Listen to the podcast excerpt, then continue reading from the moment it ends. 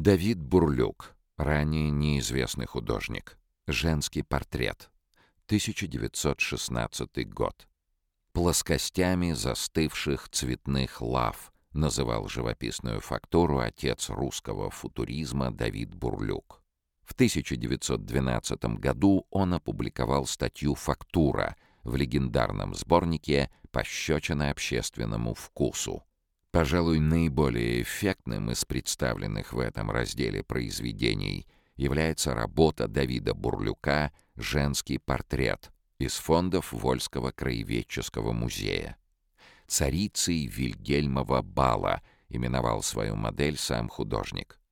Сохранились также авторские пояснения о фактуре этого полотна, которое представляет собой образец редко выявленной крупно-раковистой поверхности.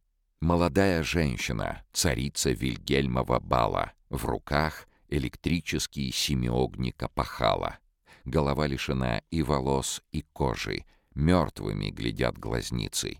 Не прообраз ли это западной культуры, приведшей к ужаснейшей войне, задавался вопросом художник.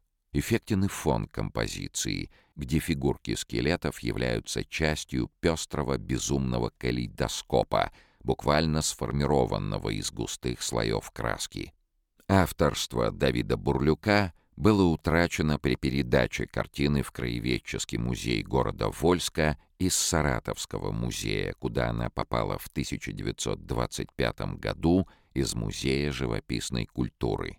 Восстановил имя художника Владимир Поляков, искусствовед и исследователь творчества Бурлюка на основании стилистических особенностей и каталожного списка 1916 года — пояснение к картинам Давида Бурлюка, находящимся на выставке, в котором фигурировало название «Царица Вильгельмова бала».